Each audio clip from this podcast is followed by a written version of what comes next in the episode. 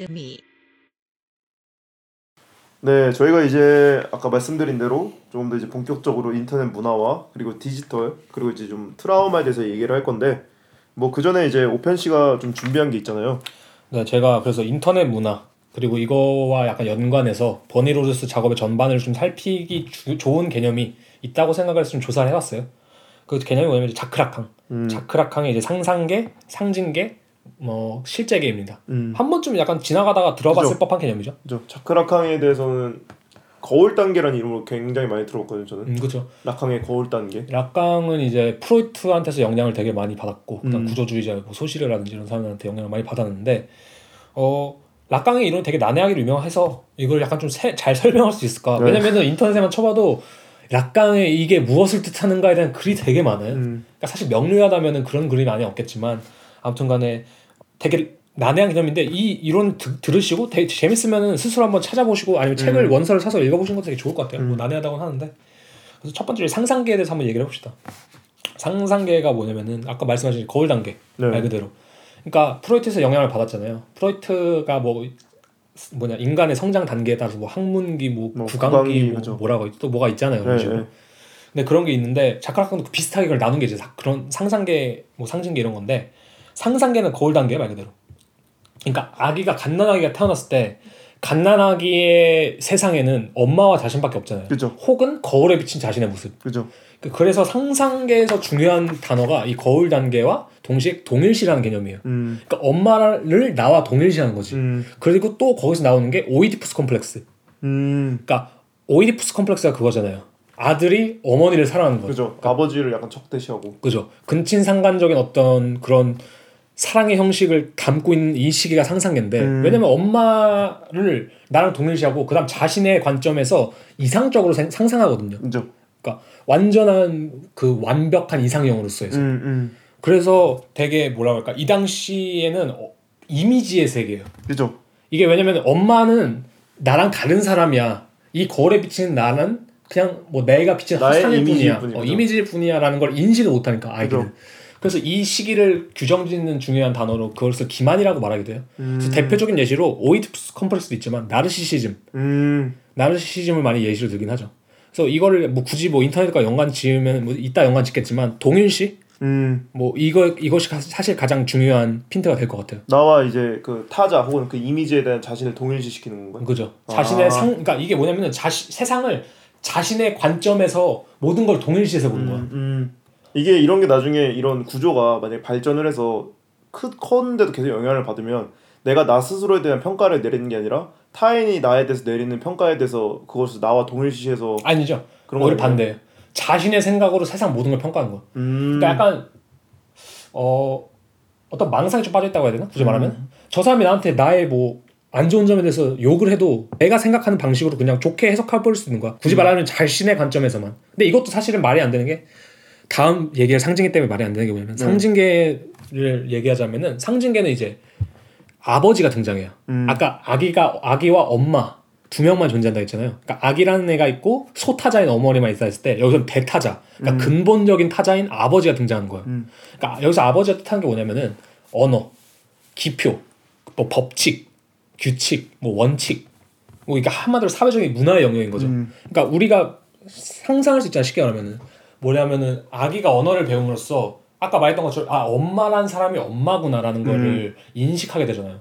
약간 배제할 수 있게 되는 그런 거네요. 자기 영역이 점점 아, 생기면서. 나랑 다른 사람이구나. 음. 근본적인 타자성을 경험하게 해주고 음. 그다음에 중요한 게 뭐냐면 아까 제가 오이디푸스 컴플렉스 말했는데 네. 그것이 근본적으로 거세당하는 지점이에요. 이 지점이. 왜냐면은 아버지가 등장한다는 것은 어머니를 사랑할 수 없다는 거고 음. 그다음 동시에 이 사회의 규칙 안에서 우리 인간으로서 가장 근본적으로 거세되어야 되고 금지되는 거. 아, 아까 아버지가 금, 금기에 대한 어, 그렇죠. 개념이 생기는 거고. 그렇죠. 상징계를 얘기할 때 저 금기를 얘기했잖아요. 네. 금지. 그것을 했을 때 가장 먼저 거세당한 것이 이 오이디푸스 컴플렉스거든요. 음. 그런 식으로 생각했을 때 이제 아이는 완전히 뭐랄까 이 기표의 세계, 언어의 세계에 들어오는 거죠. 음. 그러니까 한마디로 성인이 돼가는 이게 그러니까. 문명화 돼가는 거네요. 문명화 돼가는 거죠. 그죠. 그러니까 이성에 대해서 막 배워야 되고. 네. 그러니까 예를 들면 그런 거예요. 이런 상상계에 사는 사람들이 무슨 사람들이냐면은 약간 자폐증 있는 분들 계시잖아요. 네. 아니면 언어적인 습득이 불가능한 사람들. 네. 네. 지적 능력이 안 되거나 뭐 여러 가지 뭐 장애들이 헬렌 켈러도 그랬었고 음. 그런 사람들이 상상계 영역에 살고 있는 거예요. 그죠 헬렌 켈러도 처음에 그것들을 안 배웠을 때 엄청 난폭했었잖아요. 설리반 원하는 대로 그죠. 설리반 선생님을 만나지 않았을 때 거의 짐승과도 같았을 거예요. 맞아 맞아. 그 실제 위인전에 보면 처음에 그런 식으로 묘사가 돼 있어요. 네. 이 사람을 컨트롤할 수가 없어서 나중에 거치고 거치고 거쳐서 거의 마지막쯤에 이제 설리반 선생한테 그렇죠. 맡겼더라고. 근데 설리반 선생님도 결국에 그, 사, 그 헬렌 켈러를 이 상징계 영역으로 끌고 온 게 바로 이 언어잖아요. 그죠. 이 촉수화. 만들 만지게 해서 어, 촉수화라는 걸 통해서 이제 언어 상징계 영역으로 진입시킨 거잖아요. 그죠. 그래서 인간이 약간 성장하는 단계. 아까 말했잖아요. 저희가 사춘기. 그 그거랑 오버랩 되는 게 한 인간이 물론 여기서 갓난아기에서 아기 뭐 이런 식으로 뭐, 소, 뭐 어린아이 정도로 얘기할 수 있겠지만 굳이 네. 시간적으로 따지면은 근데 이걸 사춘기적으로 따졌을 때 사회에 편입되는 게 결국 상징계예요. 음. 상, 근데 이제 상징계에도 되, 되게 재밌는 특징이 있는 게 뭐냐면은 상징계는 언제나 구멍이 있습니다. 음. 왜냐면은 이 실재계가 존재하기 때문이에요. 마지막 실재계라는. 뭐죠 그러면 마지막에 있는? 이 실재계는 이제 우리가 실제 뭐, 뭐 그런 말 많이 쓰는데 아이입니다. 이건 실재. 음, 근데 더 실재. real 이렇게 써 있긴 한데 네. 현실이랑은 되게 무관한 개념이고 실재라는 것은 굳이 말하자면은 어 뭐랄까 이미지로도 언어로도 포착되지 않는 그 잉여의 것이라고 하거든요. 그게 뭐냐면은 간단한 예시를 들어 드릴게요. 메타포 같은 느낌인가요? 메타포가 아니라 예시 한번 들어드릴게요. 라깡이 하이데거의 말을 빌려서 그렇게 말했어요. 실제는 이미 언제나 거기에 있다. 음. 멋있는 말이죠. 음. 근데 그 말의 뜻이 뭐냐면 실제는 어쨌든 존재해요. 언제나. 근데 그- 우리가 그것을 인식하는 방식이 상징계를 통해서예요. 왜냐면은 우리가 사물을 인식하는 방식은 언제나 그 언어라든지 그죠. 개념화를 통해서잖아요. 그죠. 그러니까 우리가 뭐 당장 앞에 있는 이 볼펜을 인식하는 것도 이 볼펜의 기능부터 해서 우리가 볼펜에 대해 가지고 있는 모든 개- 관념들이 다 포함되어 있는 거잖아요. 그죠. 볼펜은 뭐 글씨를 쓰는 도구고 뭐 대충 손에 뭐 잡기 쉽게 이렇게 디자인되어야 그죠. 되고 근데 그런 것들을 통해서 우리 인식하는데 그래서 우리는 절대 볼펜 볼펜의 실제를 인식할 수가 없는 거야. 음. 그러니까 예를 들어드릴게요. 저희 바다가 있다고 생각해 보세요. 바다를 실제계라고 생각해 보고 네. 근데 인간은 예수 예수님도 아니고 인간은 절대 바다를 걸을 수 없잖아요. 그죠. 근데 인간이 바다를 걷는 방식은 다리를 놓잖아요. 그죠. 다리를 여러 개 놓고 있는 다리 그 바다의 이미지를 생각해 보세요. 인간은 거기를 통해서만 다닐 뿐이에요. 그렇기 때문에 인간 그 상징에는 언제나 불완전해요. 음. 왜냐면은 실제를 절대 포착할 수 없기 때문에 음. 우리는 다리를 걷고 있는 거지 바다를 걷고 있는 게 아니니까. 그죠. 예를 들자면 그냥 바다 위를 걷는 것처럼 하기 위해서 다리를 놓은 거잖아요. 그렇죠. 예를 들면 그런 거예요. 바다라는 존재 거기 거대한 다리가 있을 때 그 나머지 잉여 부분들이 존재하잖아요. 저희가 그 아담 린더 때 말했던 약간 빠그와 아 그러니까 langue와 파를 빠르 parole 같은 거죠. 약간 그런 느낌이랑 비슷한 거죠. 왜냐면 소쉬르한테도 영향을 많이 받았으니까. 음. 그렇기 때문에 상징계는 언제나 구멍이 나 있다고 표현을 해요. 상징계는. 음. 그게 왜 그러냐면 아까 말했던 것처럼 실재계 실재계는 언제나 그 잉여로서 존재하기 때문에. 음. 근데 중요한 거는 아까 저희가 그랬잖아요. 아까 저희가 오이디스푸스 컴플렉스가 거세당한다고 했잖아요. 네. 그래서 우린 결국 상징계로 진입을 하기 위해서 오이디푸스 컴플렉스를 거세당하는데 네. 그럼 분명히 그 공백의 빈 공간이 있단 말이에요. 네. 그 거세당한 그 오이디푸스 컴플렉스와 같은 우리의 욕구가 잘려나가는 그런 그죠. 그런 네, 거죠. 네. 우리 욕구가 잘려나간. 음. 그래서 그런 부분이 존재하는데 인간은 언제나 이곳을 채우기 위해서 노력을 한다고. 음. 근데 이것을 채우는 방식이 뭐냐면은 이 오이디푸스 컴플렉스는 완전히 상상계적인 영역이 있는 건데 네. 소타자의 영역이 있는 거예요. 어머니의 영역에. 네. 근데 우리는 언제나 아버지의 영역에서 이것을 채우기 위해서 노력해요. 음. 그러니까 예를 들자면 그런 거야. 내가 근본적으로 결핍하고 있는 게 되게 엄마에 대한 뭐 아무- 아무튼 이 상상계적인 건데 네. 이것을 근본적인 타자성인 대타자의 입장으로 그것을 욕망, 그러니까 대타자의 욕망을 우리는 욕망한다고 말하거든요. 음. 그러니까 여기를 채우려면 분명히 상상계적인 방식을 채워야 되는데 우리는 언제나 그런 거야. 아, 다른 사람들이 욕망하는 것들, 뭐 돈. 돈을 벌어야 뭐 된다. 명예. 음. 그러니까 행복 같은 욕망을 저 채우려면 행복. 음. 근데 우리는 언제나 알잖아요. 돈을 아무리 머리 벌어도 우린 공허하고. 그죠. 뭐 행복, 아 우리는 아무리 행복해도 공허하고. 그러니까 가수들도 막 그런 예시가 많잖아요. 내가 뭐 스타가 아니, 가- 되어도 뭐 스타가 되어도 되게 공허하고 그죠. 내가 원했던 꿈이라고 생각하는데 공허하고. 그죠. 그래서 락강은 인간은 언제나 공허할 수밖에 없다고 말해 되게. 인간의 욕심은 끝이 없고. 어, 딱그 말이에요. 네. 인간은 언제나 타인의 욕망을 욕망하기 때문에 음. 절대 이 상상계적인 영역에 그 소타자성에 기반한 이 결핍을 만족시킬 수가 없다. 음. 그래서 중요한 거는 인간은 언제나 여기 이, 이 상상계적인 영역을 판타지 한마디로 상상계적 상상계적인 영역으로 채우고 그것을 포착해내는 것. 그것을 포착해내는 건 되게 상징계적인 방식으로 음. 포착을 해내죠. 음. 그러면은 상징계적으로 포착했다는 것은 다시 결핍이 생기는 거예요, 사실. 음. 그다음 실제는 이것을 가능하게 해주는 어떤 구조인 거야. 음. 이 내가 결핍 돼 있다고 느낄 수 있는 이 구조. 아까 음, 말했잖아요. 음. 제가 시, 뭐냐 상징계는 언제나 구멍이 나 있다고. 네. 인간은 그걸 인지할 수 있거든요. 실제계가 있기 때문에 인지할 수 있는 거죠. 그리고 네. 그러니까 인지할 수 있죠. 구멍을 만들려면은 구멍을 그러니까 구멍이 있다는 걸 알려줄 뒤에 배경이 필요한데. 그죠. 왜냐면은 그런 거예요. 우리가 흔히 그런 말 많이 하잖아. 야 그게 뭐 어땠어? 라고 했을 때. 야 그치. 아, 뭐 내가 뭐라고 말을 해야 되지 그걸? 아 잠깐 말로 형언이 안 돼. 음. 막 그런 감정들이나 그런 현상들의 실제 사실 그 드러남인 거죠. 어떤 음, 의미로. 음. 약간 무슨 느낌인지 알겠죠? 네, 네. 그래서 실제로 이거 트라우마랑도 연관이 되는 게 뭐냐면은 트라우마 같은 경우에서도 네. 아까 퇴행이라고 했잖아요. 네.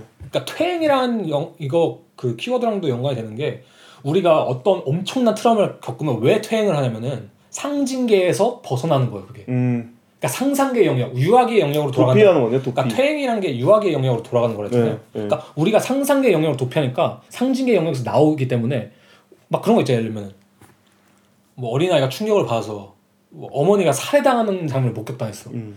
그러니까 어쨌든 형사들은 그걸 추적을 해야 되니까 꼬마야 어, 아저씨가 뭐 아저씨가 누, 뭐 죽였다면은 그 아저씨 인상착의나 키는 어땠어? 뭐 이런 거 물어보지만 아이는 말을 할 줄 알던 아이도 벙어리가 되기도 하잖아. 그죠, 저 그런 경우 있죠. 그러니까 그런 시- 케이스가 실제로 많잖아요. 그죠. 그러니까 그런 것처럼 실제로 이 상징계와 상상계 사이에 이 퇴행성도 아까 말했던 퇴행성도 되게 음. 연관이 돼 있다라고 음. 말하는 거고.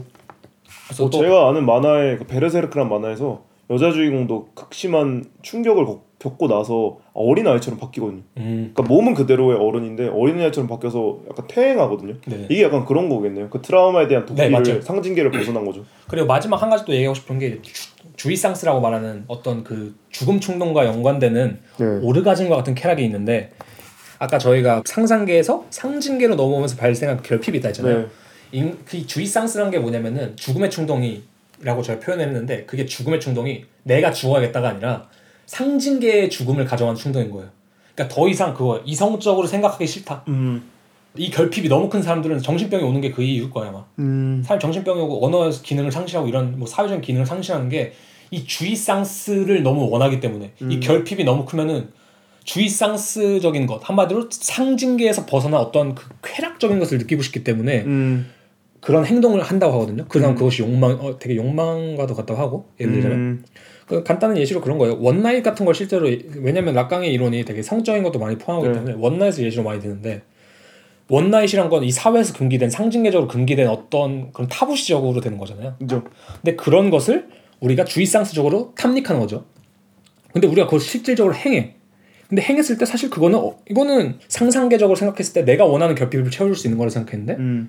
one night 사람 사람들 그래서 공허하다고. 음. 하고 났을 때. 결국 채워지지 않아. 그죠. 나 그것을 포착하는 방식은 상징계적인 거고. 그죠. 그 다음에 이게 되게 재밌는 게 한 가지 예시. 아프리카에 이구아나라는 뱀이 있대요. 네. 근데 그 뱀이 엄청 영롱한 색을 띠고 있대.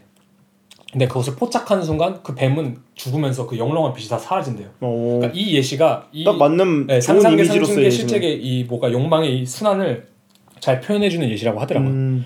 근데 아무튼 저희가 이 얘기를 하는 이유는 인터넷과 연관을 짓기 위해서입니다. 그렇죠. 여러분들도 이게 제가 사- 설명을 제대로 한지는 잘 모르겠는데 그래서 이 얘기를 잠시 떠나서 이제 저희 본론이 이제 인터넷 문화로 다시 들어가면서 이 얘기를 가끔씩 꺼내도록 해볼게요. 네. 네. 이, 이 사실 이 락항의 이 상상계, 상징계, 실제계를 이야기한 게 인터넷 공간의 이제 특징 특성 때문에 말씀하신 거죠. 네, 그죠? 인터넷 공간이 이제 우리가 약간 상상계에서 그 상징계에서 채울 수 없는 욕구에 대한 것을 실현할 수 있는 공간이라서 그런 건가요? 그러니까 저희가 아까 알랭바디우 이론을 얘기하면서 그랬잖아요. 네. 사, 사, 그 사춘기, 그 유아기가 무한히 연장된다고. 네, 네. 근데 이거를 여기 대입해서 보면은 상상계가 무한히 연장되는 거라고 생각해요. 음, 그러니까 성인이 되지 않는 것은 상징계가 오지 않는다는 것이고 네. 어떤 금지가 없다는 것이거든요. 네, 그러니까 우리가 인터넷의 특징을 봤을 때 뭐 첫 번째 커뮤니티가 있잖아요. 커뮤니티. 그죠, 그죠. 근데 커뮤니티란 곳은 대타자성을 경험할 수 있는 곳이 절대 아니거든요. 그죠.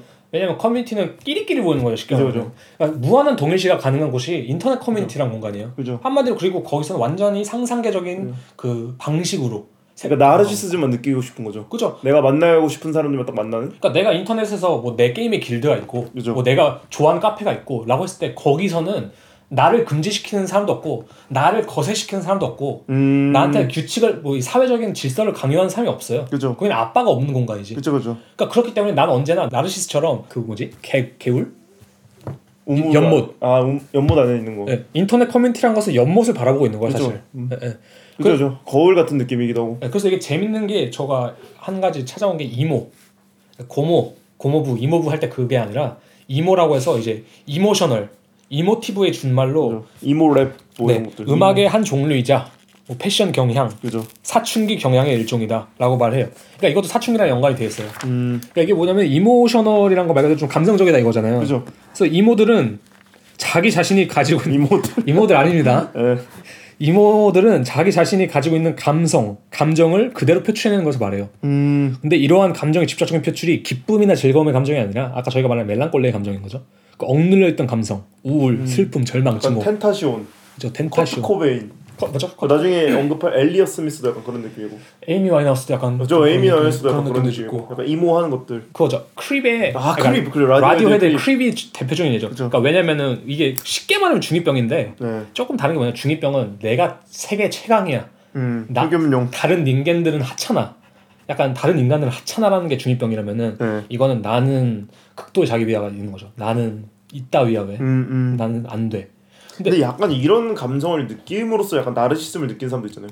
어 그렇죠. 이, 이 그러니까 내가 지금 이 우울감에 빠져서 맞아. 나를 비하하는 게 거겠죠. 좋다라는 어. 것들. 그러니까 하- 이 감성적인 내가 좋다. 그죠, 그죠. 그래서 근데 중요한 건 이모라는 것이 어떻게 탄생했냐가 중요한 건데 이것도 사실 되게 인터넷 문화에서 음. 많이 발전을 한 거거든요. 왜냐면 이모 이게 딱 들으면 알겠지만 나 자기 비하하고 우울하고 그러니까 이런 사람들이 사춘기에서 어떤 삶을 보냈겠어 사실. 그죠.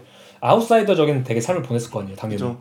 근데 그런 사람들이 모일 수 있던 공간이 사실 이 그죠. 인터넷이란 거지. 이게 재밌는 게 이걸 보니까 지금 제가 생각나는 건데 한국에서 지금 문제 중 하나가 청소년들 사이에서 자해 문화 아세요?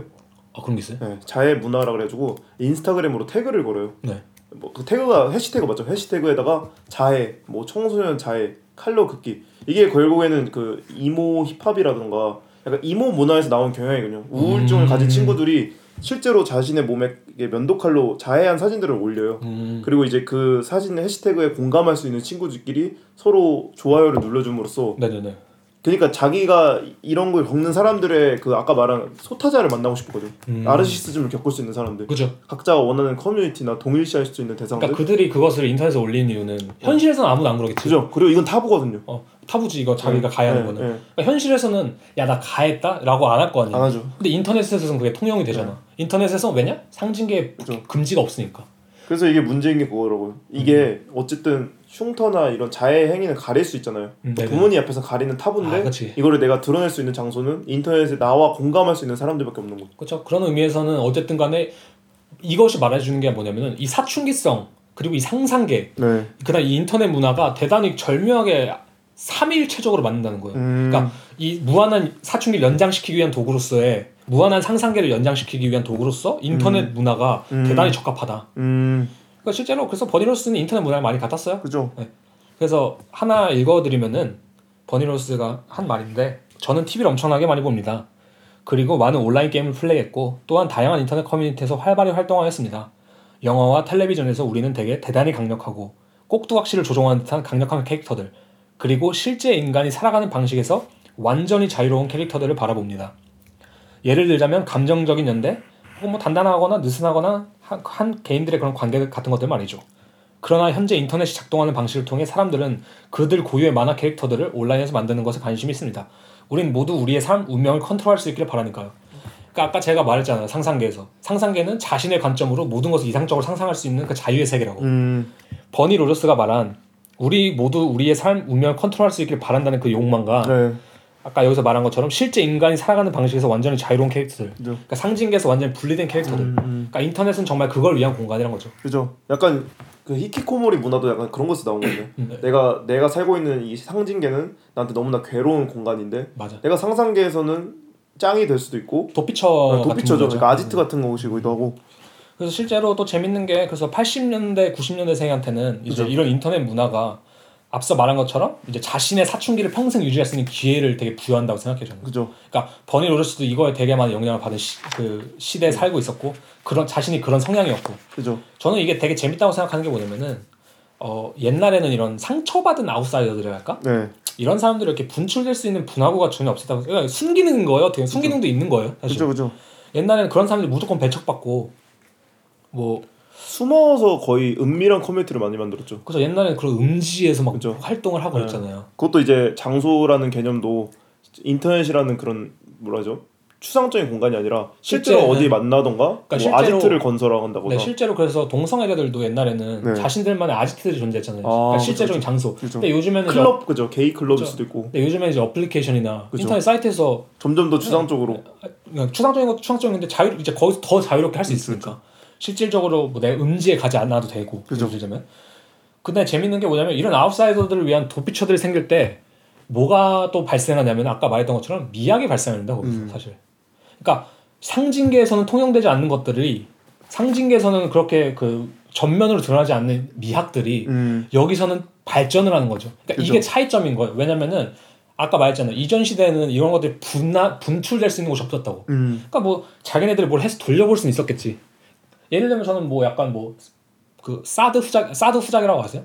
아니요 뭐그 프랑스의 전형 그 대표적인 그 약간 야한 방탕한 소설을 아. 막 쓰는 작가라고 네. 해야 되나? 예. 되게 방탕한 삶을 살아서 막 빨리 죽었고 막 그러고 네. 보들레르 같은 사람들도 그런데 그 죽음, 방탕함, 뭔가 막 이 섹스에 대한 뭐 타, 타부에 대한 것들이 되게 좀 전 약간 옛날에 우리 막 그 뭐지 한국 영화 중에 야한 그 막 그림 그리는 거 있잖아요. 누들누드 같은 거 말하시는 거? 아 누- 누들누드 말고 그 아, 한, 나오는 예, 예, 거. 그 김 음선 김 음란 김 선생이 뭐 그런 아, 그런 거 예, 있잖아요. 예, 거기 다 그죠. 돌, 그러니까 그죠 그죠 돌려보죠. 돌려보잖아요. 근데 그런 것들 돌려볼 때는 이 정보의 속도가 빠르지가 않아요. 그죠. 우리 어릴 때 중학교 때나 고등학교 때 이제 야한 만화책 돌려보는 것도 근데 이것이 그런 개인들이 한 인터넷에서 능동적으로 그 창작물을 쏟아낼 때 그죠. 자신의 감성들을 쏟아낸 어떤 시각적 product들을 만들어낼 때 그죠. 거기서는 되게 특이한 미학들이 발생하거든요. 그죠. 그리고 그것은 라캉 시대에도 없었던 라캉도 아마 이걸 인터넷에 보면 다른 얘기를 할 것 같아요. 제가 볼 때는 예. 그 시대에 없었던 되게 트라우마 트라우마된 그러니까 상처받은 아웃사이더들이 만들어낸 그런 음. 개성 넘치는 그죠. 그런 그 뭐랄까 미학들이 탄생하거든요. 그죠. 그다음 버니 로저스가 사용하는 미학이 딱 그 이런 미학이죠. 쪽에 약간 마이너하면서도 네, emo, 뭐 네. goth, goth족들, 그죠. 뭐 geek, nerd, 그죠. 뭐 여러 막 약간 뭐 아니면 또 되게 타부시 되는 경향을 뭐 deep web 같은 다루는 것들. deep web 같은 것들의 미학 이런 것들을 되게 다루거든요. 그죠. 인터넷이란 거 이제 더 이상 아무 아무한테도 낯설지 않잖아요. 그죠. 이제는 나이가 드신 분들 다 인터넷을 할 줄 알고 음. 뭐 유튜브를 보시기도 하고 그런데 버니 로저스는 이런 미학을 최전선으로 좀 끌고 온 작가죠. 음. 사실 처음으로 좀 제대로 또 많이 끌고 음. 온 작가고. 네, 네. 이런 미학을 끌고 올 수 있는 게 사실 인터넷이니까 또 끌어올 수 있는 것 같아요. 네. 어쨌든 아지트의 개념이긴 하지만 네네. 그만큼 접근 가능성이 생겼잖아요. 저희가 언제든 그곳에 이렇게 들어가서 볼 수 있고 침투할 수 있고 그러니까 실제로 저희가 뭐 좀 트위터 혹은 뭐밈 이런 용어들도 사실은 굳이 말하자면 이런 음지 문화였거든요 인터넷에서. 다 퍼진 거죠, 그죠. 옛날에 인터넷을 많이 한다, 옛날에 컴퓨터를 많이 한다라는 거는 저희 세대 때도 그게 좋은 건 아니었어 사실. 그죠. 약간 그 초기 이미지가 안 좋았죠. 뭐, 뭐 기회 음습하다. 음습하다 뭐 사회 얘 뭐 그냥 친구가 없다 뭐 이런. 식이잖아. 그죠. 인터넷에서 친구 있다, 뭐 방구석 여포다 그죠. 뭐 이런 식으로 말하는 것처럼. 근데 요즘에 그것이 좀 자유로워졌기 때문에 더 나오는 거지. 그죠. 요새는 그냥 당연시되는 느낌이죠. 커뮤니티 같은 네네. 것도 그리고 실제로 그래서 인터넷 아, 그러니까 버니 로저스도 그 트위터 같은 데다가 이제 막 자기 시를 쓰고 그랬잖아요. 음, 그런 것처럼 그거 사실 많잖아요. 요즘 뭐 네이버 블로그 뭐 아니면 음. 옛날 싸이월드 가면 그, 그 버니 로저스 한국의 버니 로저스들이 많아요. 그죠. 그 감성 글귀들 있잖아요. 그죠, 그죠. 그 장근 땡씨 연예인들도 네, 연예인도. 그런 걸로 한때 유행을 했었고. 아무튼 그렇기 때문에 인터넷 문화라는 것이 자신의 감성을 표출하기 되게 좋은 문화, 좋은 곳이고 자신의 무한한 사춘기를 연장하기 되게 좋은 음. 것이다. 왜냐면은 옛날 같은 경우는 야 너 이제 그만 애처럼 굴고 애가 혼자서 우울하고 있거나 뭐 이러면은 이제 너 성인이니까 음, 뭐 해라라는 게 가능했으면 이제는 그렇지 않잖아요. 이제는 굳이 그러지 않고 그냥 인터넷에 접속해서 자기와 맞는 사람끼리 모여서 놀죠. 그게 완전 거울 단계에 응, 응. 그 내가 왜. 굳이 상징계 를 마주해서 고통을 받아야 돼 이러면서 그죠. 네네. 그래서 버니 로저스의 잠시 예를 들기 시작하면은 이제 뭐 네오펫, 그죠. 라이브 저널, 뭐 페이스북, 트위터 이런 걸 들 수 있죠. 네오펫이 정확히 뭐죠? 네오펫이 이제 버니 로저스가 자기 작업의 처음 모티브가 됐다는 게임인데 네. 이게 그냥 예를 들면 약간 애완동물 같은 걸 자신의 애완동물을 키우는 게임이에요. 네네. 근데 그 애완동물이 살고 있는 거주 공간도 자기가 꾸밀 수 있고 그 안에 이제 희귀한 rare 아이템부터 시- 시작해서 뭐 여러 가지 아이템들이 있고 버니루스가 여기서 이제 처음 했던 게 자기가 여기 안에서 이 공간 내서 갤러리를 만들었어요. 음. 근데 그때도 자기의 이제 취향대로 다른 사람들은 이제 화려하게 꾸몄지만 자기는 그 당시 이제 흑백 음. 그리고 이제 보라색을 이용해서 이제 꾸몄었는데 음. 그 자신의 갤러리를 좋아하는 사람들이 찾아오고 네네. 그 사람들이 이제 커뮤니티를 형성하면서 자기가 처음으로서 작가가 되었다는 그 기쁨을 어. 느낀 게 이제 이 네오펫의 게임에서의 출발점이라고 하더라고요. 아, 특이했네요 확실히. 네. 그래서 이제 이 네오펫이 나중에 이제 발전하면서 저희가 뭐 서술할 작업들이 나오지만 음, 네. 뭐 이런 네오펫의 그 감성에서 나온 작업들 있잖아요. 그리고 실제로 버니 로저스 웹사이트를 들어가면 되게 특이하잖아요. 그죠? 약간 deep web 같은 느낌이죠. 그 deep web 같은 느낌이고 그 당시의 미학이 다 총망라 되어 있는 느낌? 이 웹사이트를 아시는 분들 계실 것 같은데 부르마의 드래곤볼. 네, 그쵸. 딱 그 감성이. 맞아 맞아. 딱 그 감성. 그리고 이게 그 작업처럼 자신이 약간 웹사이트 만든 게 있는데 거기서 재밌다고 느끼는 게 제가 이제 27 클럽이란 아 그거 진짜 되게 흥미로웠어. 27 클럽 뭔지 아시죠? 네. 그 천재들은 27, 27 27살에 죽는다, 요절한다. 요절한다, 뭐 커트 코베인이라든지 뭐 와이너스 와이너스, 지미, 지미 지미 지미 앤드릭스. 앤드릭스도 엘비스 프레슬리도 아마 뭐 재밌는 게 자기가 자기가 27살이 되는 날 카운트다운을 완전. 나르시스트예요. 날씨 그러니까 이게 뭐냐면은 이게 완전한 동일하잖아. 그죠. 네, 네. 내가 이- 나도 27 클럽이다라고 동일시했기 때문에 발생할 수 있는 일이고. 날씨도 동일화의 개념의 상상의 장에서 열린. 그래서 지금은 이제 27살이 넘어서 그 카운트다운이 안 흘러가는데 0000 이렇게 나오는데 음, 자기가 그걸 해놨더라고요. 그래서 진짜 나르시스트. 네, 그리고 또 이제 MTV의 클론 하이라는 애니메이션을 그죠. 차용했잖아요. 그거에 대해서 좀 설명해 주면 좋을 것 같아요. 그러니까 이제 인터넷 문화뿐만이 아니라 당연히 이제 버니 로저스가 태어난 미국의 이제 대중 문화를 빼먹을 수가 없는데 네.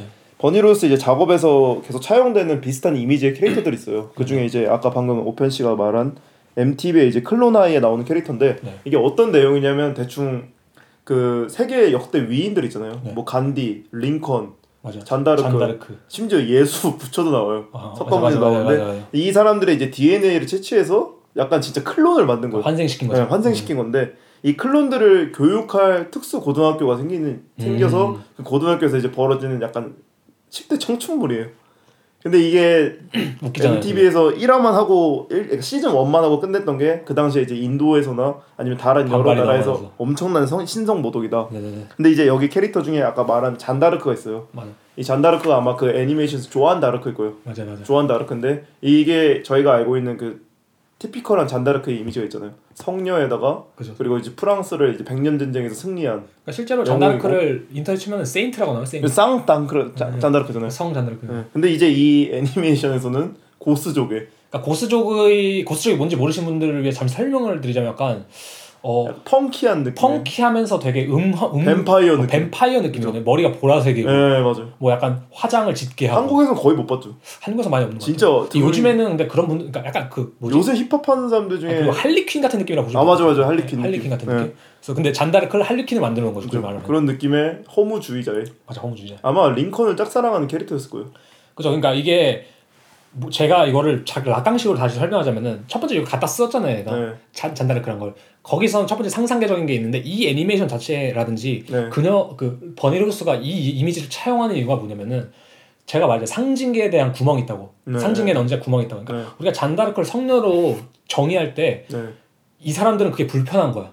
그러니까 이거 아 그죠 그죠. 그러니까 이 이미지로는 자신이 결핍되어 있는 채워, 뭔가가 채워지지 않는 거야. 음, 그러니까 그걸 다스딩이라고 하거든요. 네. 어떤 물, 어떤 오브제아라고도 하고. 네. 근데 그것이 채워지진 않는 건데 이것을 자신애들 자신이 원하는 상상력으로 변환시키면서 네. 그러니까 이거 옛날엔 그게 불가능했어요. 말 그대로 이거 지금도 이건 불가능했잖아요. 네. 이게 시즌 1 하고 끝났으니까 신성, 신성 모독이다. 그죠 그죠. 상징계적인 영역에서 타부시 되는. 거니까. 만약에 이게 MTV가 아니라 인터넷에서 그냥 연재하는 만화나 애니메이션이었다면 좀? 좀 달라졌겠죠, 그죠? 근데, 근데 아무튼 그거에 대한 어떤 개념을 캐치한 거죠 본인으로서. 음. 그래서 그것을 잔다르크를 자신과 동일시하는 그 거울적인 그런 영역과 함께 이 상징계의 구멍이라는 지점을 캐치한 것 같아요 확실히. 음, 예, 예. 그죠. 그러니까 이것은 실제에 대한 무엇인가를 말할 수 있겠다. 여기서 한 가지 더 개념을 소개하고 싶은 게 뭐냐면은 승화라는 개념이에요. 승화. 네, 네. 그러니까 승화가 뭐냐면은 예술, 그러니까 약간과 이제 예, 약간의 이론과 예술 미학, 약간 미, 미학을 같이 섞을 때 약간 이런 얘기가 나오는데 음, 승화라는 것은 일상적인 object들을, 네. 그러니까 일상적인 object에는 그 소쉬르의 언어학에서 기표가 있고 기의가 이렇게 붙어 있잖아요. 기호, 기호라고 네. 하나? 그 기호, 기호가 있잖아요. 근데 그 기호나 기의 자체를 지워버리고 그죠. 그 뭐랄까 이 결핍되어 있는 무언가를 채울 수 있는 그 실재 음, 그 실재라고 가정을 하는 거예요. 음. 그러면서 그 object를 통해서 실재를 향유하는 것이 음. 이 승화라고 하거든요. 그러니까 예술이 딱 그렇잖아요. 그죠. 뭔가 특별하지 않은 그러니까 평범한 object를 가져와서 그것이 가지고 있던 도구적 이용성을 싹 지워버리고 그죠? 이게 뭐 반 고흐도 예를 들 수 있는데 그림으로도 이거랑 역설이라고 생각할 수 있잖아요. 실재는 이미지나 언어로 포착되지 않는다고 말함에도 우리가 예술이라고 한 이유는 승화라는 개념이 있기 때문이에요. 그죠. 우리가 그것을 어쨌든 뭘 통해서 시- 조금 향유라도 할 수 있기 때문에. 그죠. 그러니까 반고 그림을 보면서 이건 밤하늘을 그려놓은 거지만 뭔가 그 너머에 뭐가 있다 생각하죠. 그죠, 그러니까 그게 실제 대한 감... 시라는 것도 그렇고 그죠. 우리가 쓰는 언어를 가져왔는데 그것이 가지 일반적으로 가지고 있던 그 상징계의 의미를 싹 빼버리고 그러니까 상징계에서 상징계 구멍이 있다는 것처럼 제 뭐 연인한테 사랑해라고 음. 말하는 것은 어디가 부족하잖아요. 그죠. 얼마큼 사랑해라고 물어보면은 음. 하늘만큼 땅만큼 사랑해 그죠. 뭐 이렇게 말하긴 하는데 그게 표현이 되지 않잖아요. 그게 그죠. 상징계 한계거든요. 그죠. 근데 이제 그런 것들을 시인들이나 뭐, 비유법도 어떻게 보면 그러는 거라고 할수뭐 있죠. 그러니까 어떻게 보면 그럴 수 있죠. 네.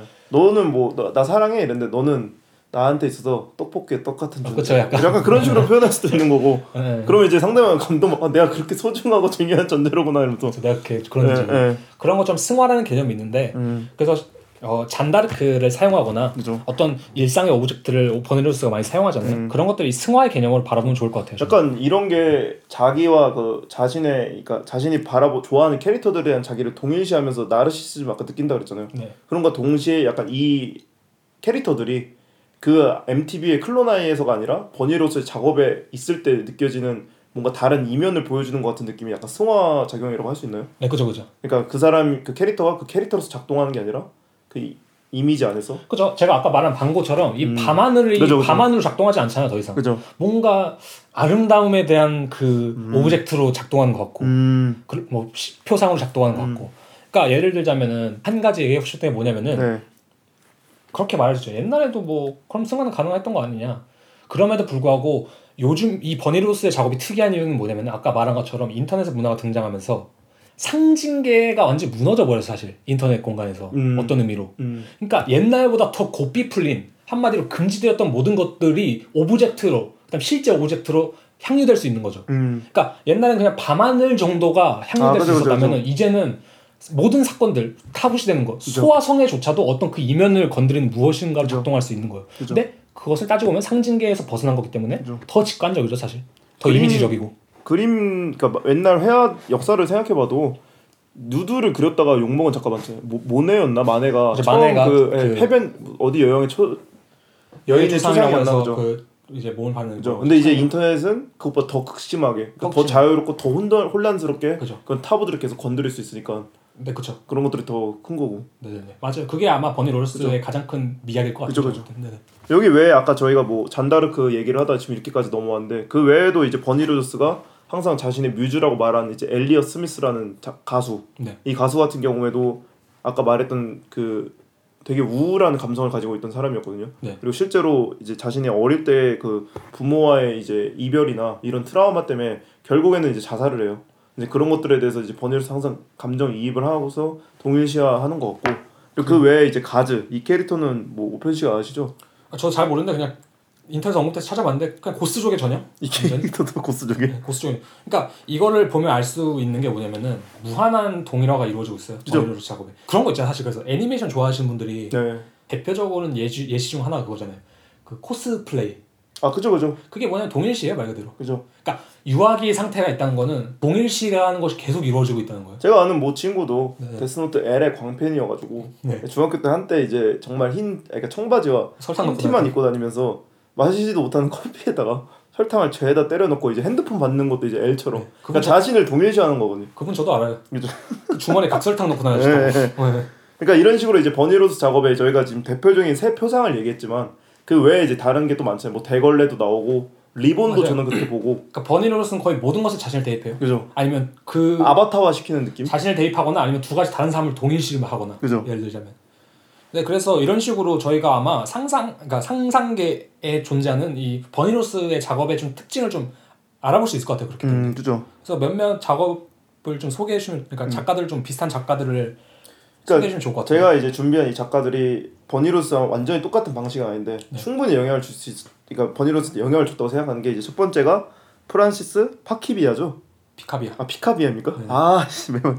굴레 빠지셨네 네, 프란시스 피카비아인데 이제 이 작가 같은 경우에는 저희가 아담 린더 전에 그러니까 야나 오일러 때 한번 살짝 어. 언급을 하고 심지어 사진도 올렸을 거예요. 네네 맞아요 이제 다중 중첩 이미지로 유명한 작가인데 이제 이 작가가 하나의 원근법을 무시하고 한 대상을 그리고 그 대상 위에 이제 다른 관점이나 혹은 이제 다른 시점에서 그린 대상을 또 하나 그린단 말이에요. 네네 이런 식으로 여러 가지 약간 정체성이 이제 계속 중첩이 돼요.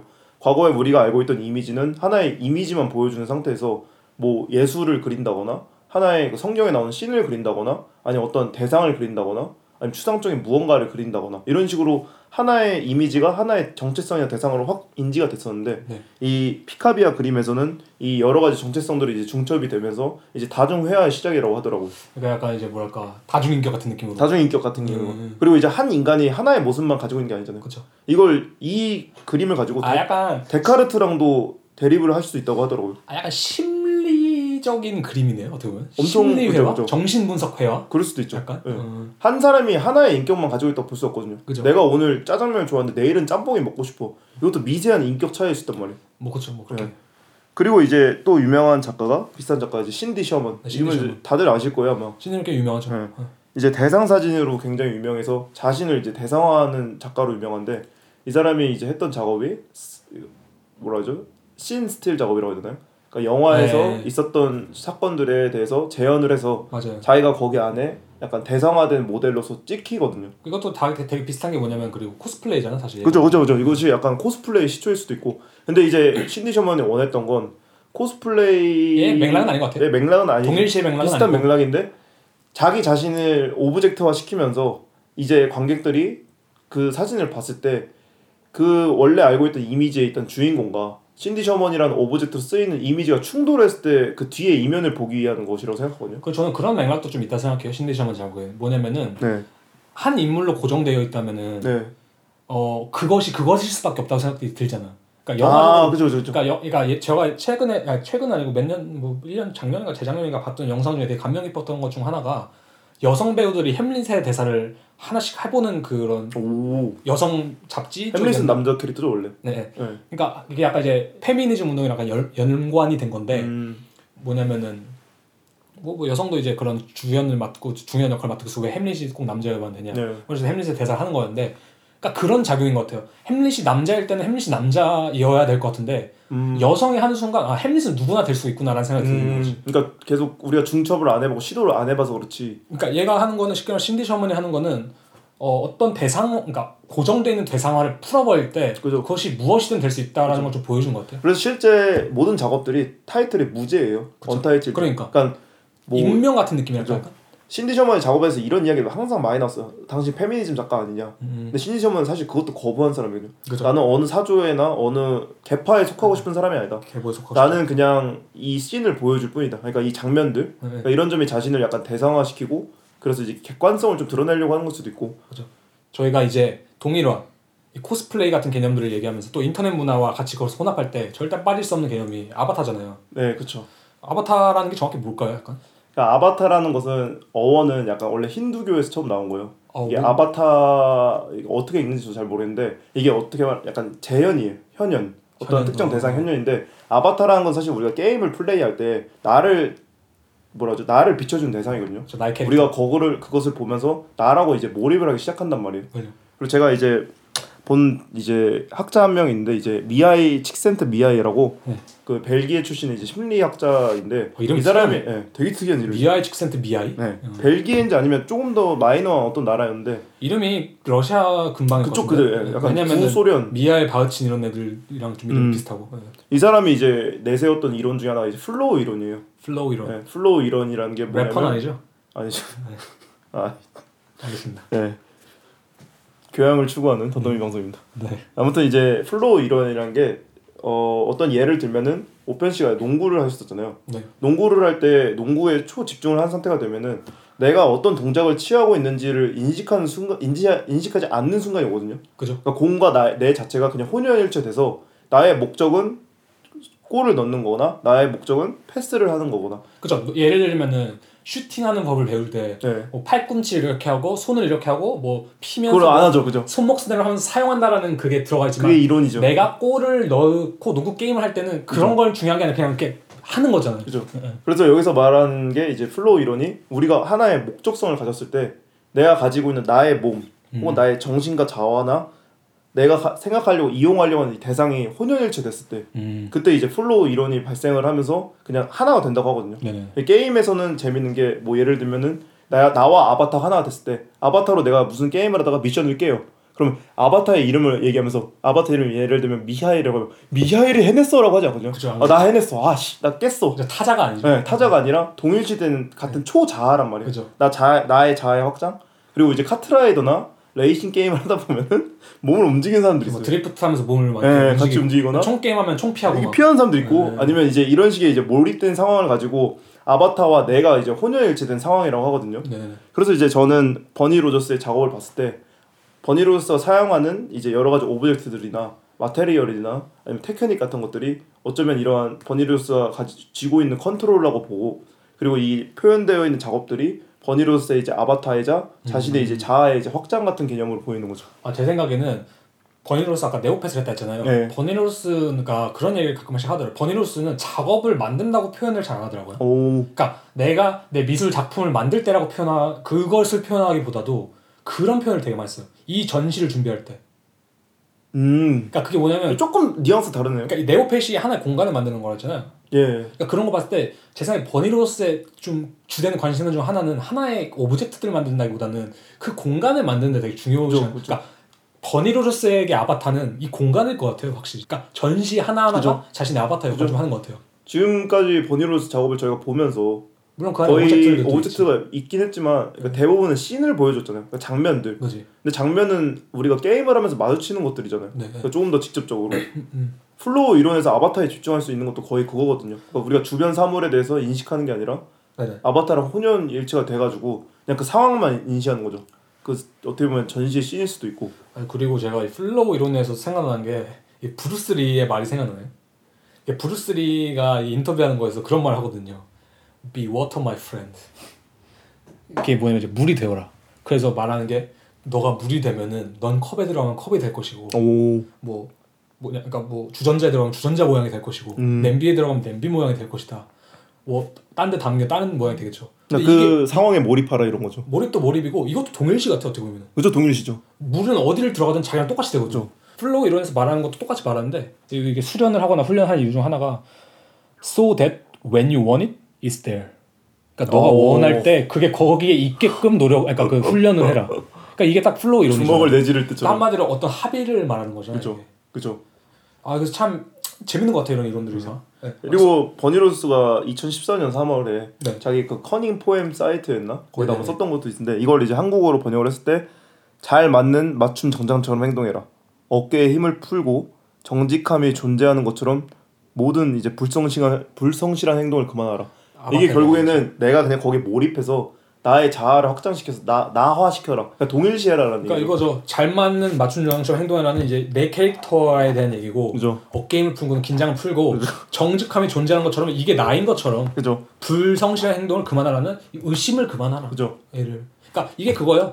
정직함이 존재하는 것처럼은 상상계적으로 그죠 불성실한 행동, 상징계적인 행동을 그만해라. 그죠 그런 거 있잖아요 미숙한 가수가 네. 콘서트장 분위기를 어색하게 만들 때가 뭐냐면 내, 자기가 가수 자기가 콘서트를 하고 있다라는 걸 인식할 때 나오는 어색함이거든요. 음, 내가 뻘쭘해하면은 관객도 뻘쭘해요. 맞아요, 그게 맞아요. 보- 간격이 보이니까. 노래방도 그렇죠. 네. 근데 내가 거기서 동일시해서 미친 짓을 하고 있으면은 말하잖아요. 진짜다. 음, 진짜가 나타났다. 그죠. 그때 이제 약간 보는 사람도 느낄 수 있는 그 대리 만족이 있죠. 그래서 확실히 이 아바타 혹은 아이디 뭐 이런 개념들이 또 되게 중요한 개념 같긴 해요. 그죠. 그래서 버니 로저스도 실제로 아바타로 따질 때 되게 가명을 많이 쓰잖아요. 그죠. 가명도 되게 많이 쓰고 또 실제로 아까 저가 말한 승화적인 것도 되게 많이 하거든요. 음. 그러니까 이 아바타화를 시키는 게 뭐 자신의 자신의 그런 뭐랄까 트라우마라든지 음. 아니면 뭐 기억 자신의 기억들을 다른 object에 되게 투영시켜서 되게 동일시하고 음. 뭐 자기화시킨다거나 그죠. 뭐 어떤 거에 막 자기 이름을 붙여주기도 하잖아요. 얘는 뭐다 뭐 이런. 식으로. 그죠. 그런 걸 봤을 때 아, 버니 로저스는 진짜 이런 이- 이게 참 직관적이라고 봐야 되고 통찰력 이 있다고 봐야 되는 건 같긴 한데 그냥 이 인터넷 문화 전반에 대한 그 통찰력이 있다고 봐요. 그죠. 왜냐면 이것도 결국에는 어릴 때부터 같이 자라왔으니까 그런 거죠. 그죠? 체화됐으니까. 그러니까 체화된 거죠 말 네. 그대로. 네. 브루스리예요. 브루스리죠. 브루스리가 된 거죠. 디지털 문화를 억지로 끌고 온 게 아니라 네, 맞아요. 내가 경험하고 자라온 삶이 디지털이라 네.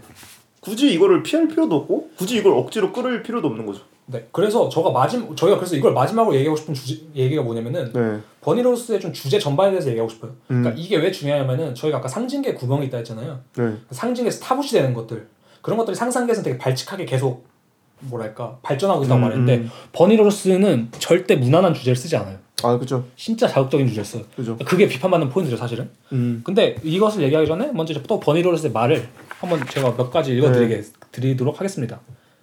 이건 약간 이제 아바타에 대한 글 함께 그 다음에 나오는 글이 이제 주제에 대한 글인데 첫 번째로 아바타에 대한 느낌인데 이건 약간 당신은 절대 당신의 주관성과 상상, 실제 그리고 상징을 분리할 수 없습니다.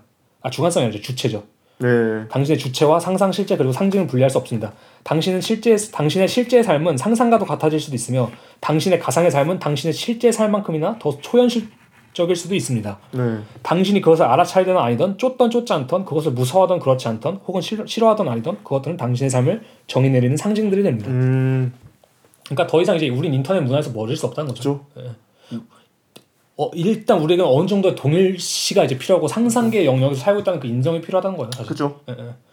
그러면서 이제 그런 것들이 당신의 삶을 정의내는 상, 그 상징들이 될 것이라는 건. 음. 그러니까 그렇잖아요. 예를 들면 재밌는 핀트 중 하나가 최근에 발생한 사건들 중 하나가 뭐 야구 선수가 네. 뭐 자신의 비밀 인스타 계정에 뭐 노인을 되게 막 뭐랄까 혐오하는 듯한 발언, 뭐 여성을 어, 혐오하는 듯한 발언, 장애인을 네, 봤던 것 같아요. 네. 그런 것 때문에 뭐 이제 엄청난 화제가 됐었고 네. 뭐 예를 들자면 어떤 뭐 공무원이 네.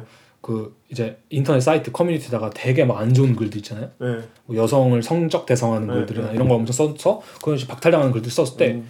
이것이 하는 거 똑같은 거예요. 그죠. 이게 인터넷의 삶이 더 이상 가상의 삶이 아니에요. 넘어오잖아요 점점. 네, 넘어오죠. 괜히 악플 전담 변호사도 있을 그러니까 당, 아니고. 이제 우리가 게임에서 어떤 행동을 하는 것이나 인터넷 커뮤니티에서 내 아바타로 어떤 행동을 한다는 것은 그죠. 더 이상 그 아바타의 문제가 아니라 나의 문제라는 킨다고 거예요. 하잖아요. 메모장. 그렇죠. 고소 준비. 그렇죠. 뭐 판사님 저는 웃지. 않았습니다. 뭐 이런 거 있잖아요. 이거는 그냥 과학 기술만 생각했을 때도 뭐 간단하게 내비게이션만 봐도 우리가 그 내비게이션이라는 가상의 그 아바타라고 볼 수 있죠. 그 자동차의 아바타. 네. 그 표식을 따라갔을 때 어디 엉뚱한 데 가는 게 아니라 진짜 그게 우리가 원하던 목적지에 도착하게 만들어 버리잖아요. 저도 갑자기 생각나는 재밌는 에피소드가 있는데 제가 네. 옛날에 게임을 좋아했거든요. 저도. 네. 근데 게임을 했었는데 그 어떤 일이 있었냐면은 그 길드원이 있었어. 길드가 있었는데 길드원 한 명이 다른 길드원한테 죽은 거예요. 그러니까 사냥을 하다가. 네. 근데 길드 회의가 모집이 된 거야. 우리가 저 길드를 공격해야 되냐 말아야 되냐. 네. 네. 그랬더니 저는 그 당시 이거랑 완전 반대했어요. 어떤 분이 이제 그렇게 얘기했죠. 당신이 혹시 현실에서 누군가 당신의 가족을 죽이고 간다면 당신은 가만히 있을 것이냐? 라고 하는데 저는 그때 그랬거든요. 이거는 게임일 뿐이다. 현실이랑 어떻게 비교를 하냐? 네. 라고 말했는데 몰입을 약간 안 그러니까 이제는 진짜 다르다는 거죠 어떻게 보면. 아 그죠 그죠 예, 예. 이제는 진짜 그 현실과 가상의 경계가 점점 불분명해지나요? 그죠. 근데 아무튼 그런 내용이었고 이거는. 근데 이제 주제에 대해서 다시 돌아오자면은 네. 당신은 사랑하는 이의 죽음과 장례식을 어떻게 기억하고 있습니까?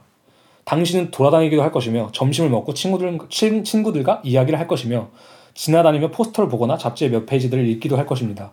그런 것들은 당신이 그것을 그러니까 그것이란 것은 사랑하는 이의 죽음과 장례식을 어떻게 기억하는지에 영향을 미칩니다. 그죠. 음. 이것이 사람들이 저의 작업에서 공격적이라고 느끼는 부분입니다. 당신이 사랑하는 사람의 죽음을 가장 좋아하는 애니메이션과 합쳐놓을 경우 사람들은 그것을 대단히 이상하게 생각할 것입니다. 왜냐하면 그들은 당신이 사적인 일, 그리고 아주 현실적인 일, 정말로 실제 세계에서 묻혀진 일, 예를 들자면 진짜 죽은 사람과 같은 일에 대해, 그러니까 일에서부터 이 마이너해 보이는 것들을 분리하기를 원하기 때문이죠. 음. 그러나 당신이 그것을 만화와 조합할 경우, 그러니까 진짜 현실이 아닌 가상의 세팅 안에서 그렇다면 그것은 매우 불경한 것이 되겠죠. 음. 어떻게 그런 걸 할 수가 있나요? 라고 사람들 묻죠. 그러나 저에겐 그러한 것을 한다는 것은 아주 쉬운 일입니다. 왜냐하면 제 뇌가 그런 식으로 작동하고. 음. 그러니까 버니 로저스는 이런 불 얘가 말하는 불경한 이 공격적이고 불경한 것을 다루는 것을 되게 좋아해요. 음. 그러니까 이것이 다르게 재해석되는 방식을 되게 좋아하는 것 같아요. 음. 그렇기 때문에 그녀는 어떤 상징계에서 어떤 구멍이라고 평가될 수도 있고 아니면 상징계에서 의도적으로 거세당하는 음. 그런 것들을 그러니까 타부시 되는 것들을 계속 그렇죠. 끌고 오는 거지. 거세당한 그러니까 뭐 오이디스 오이디푸스 컴플렉스 같은 거죠. 음. 그런 오이디푸스 컴플렉스를 상상계적으로 다시 그러니까 유아기적으로 푸는 거죠 다시 음. 그런 것들을 다시 풀어낸 걸 되게 좋아하고 이런 것들이 또 재밌는 부분이 뭐냐면은 이것이 인터넷에 있으면 그냥 인터넷 문화잖아 그죠. 근데 중요한 거는 미술의 영역으로 다시 이게 넘어온다는 거죠 그죠.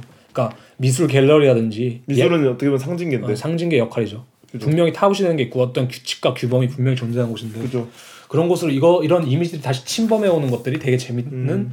뭐랄까 그게 약간 퍼포먼스의 성향을 가지고 있네. 정치적인 성향일 수도 있고. 네. 그러면서 이제 이런 불편한 주제로 그녀가 작업을 한 걸 몇 가지 좀 얘기해 보는 게 좋을 것 같아요. 네. 그러니까 대표적인 예로 이제 콜럼바인 고등 그죠. 콜럼바인 고등학교 총기 난사가 있죠. 이거는 이제 버니 로저스가 전시했던 Columbine High School Library 전시와 연관된 거였죠. 그죠. 거기서 따온 이제 그러니까 그 작업 전시에서 이제 모티브가 됐던 사건이죠. 이 작업 그러니까 이 사건으로 총 세 개 작업을 했습니다. 하나가 이제 Columbine Library, 그렇죠. Columbine Cafeteria. 그냥 Brig Und Ladder라고 음. 이제 그 비디오 작업이 하나 예, 있어요. 예. 근데 이제 총 세 가지 작업을 했는데 이게 어떤 사건인지 간단히 설명을 하면은 1999년 4월 20일 날 미국 콜로라도주 콜럼바인의 콜럼바인 고등학교에서 이제 총격 테러랑 폭탄 테러가 발생했죠. 음. 근데 다행히 이제 폭탄 테러 폭탄은 이제 카페테리아 음. 교내 식당에 설치됐는데 폭발하지 않았고 어학 그러니까 이 가해자 그러니까 주범 두 명인 에릭 해리스와 딜런 클레볼드가 도서관에서 12명의 학생과 교사 한 명을 사살한 좀 되게 끔찍한 사건이죠. 본인도 마지막에 자살을 했어요. 그리고. 그죠. 자살을 했고 네.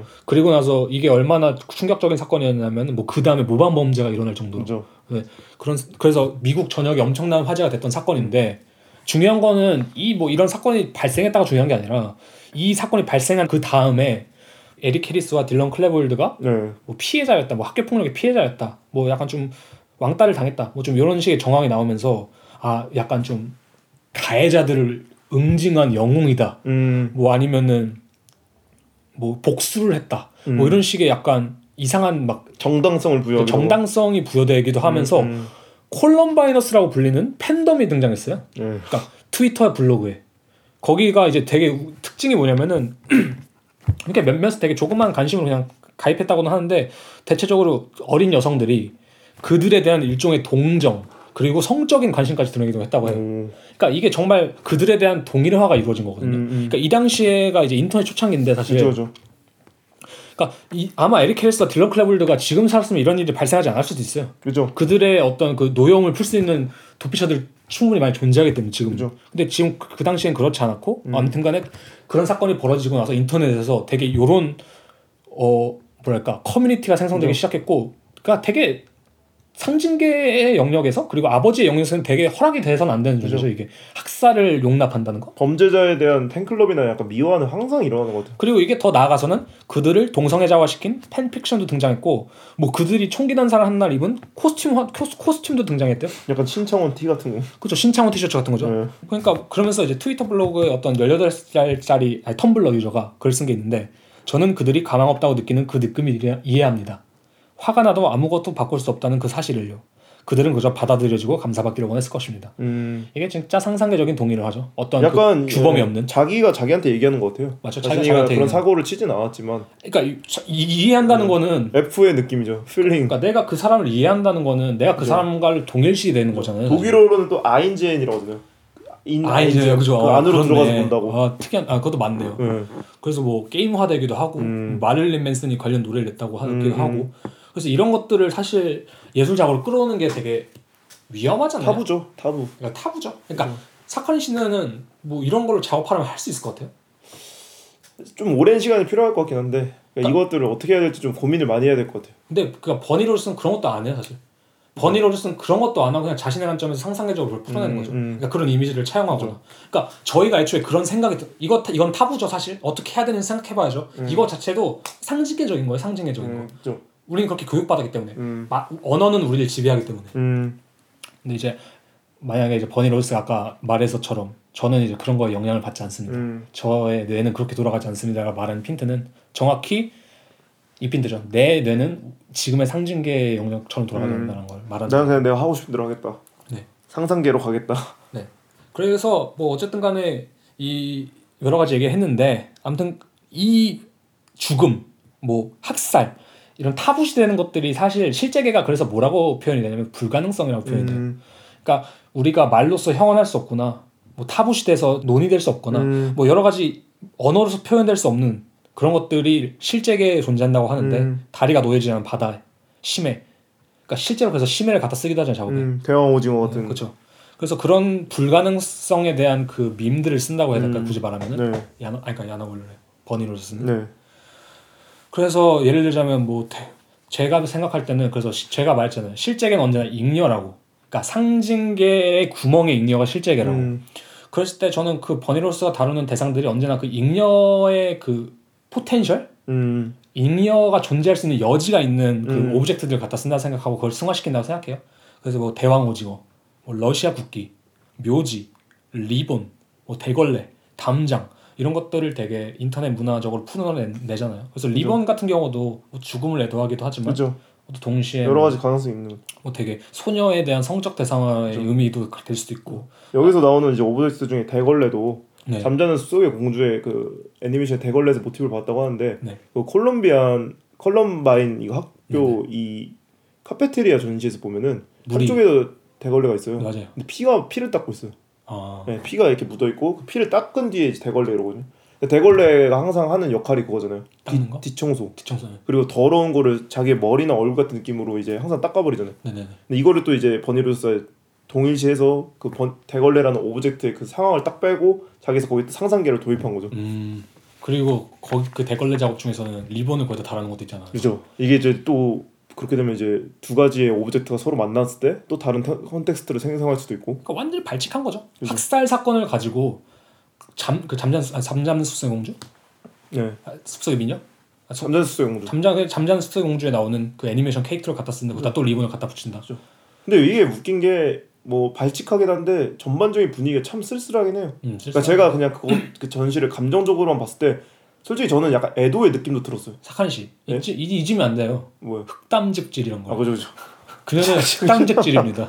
네. 왜냐면 그 컬럼바인 그 전시의 라이브러리 책, 책장을 직접 그 컬럼바인 당시 고등학교 책장을 따왔다고 하더라고요. 네네. 그거 플러스 이제 엘리엇 스미스 아까 말했던 그 버니 로저스 뮤즈 가수의 인형을 만들어서 전시도 하고 이런 것들이 단순히 발칙한 상상계라기보다는 흑담즙적이죠.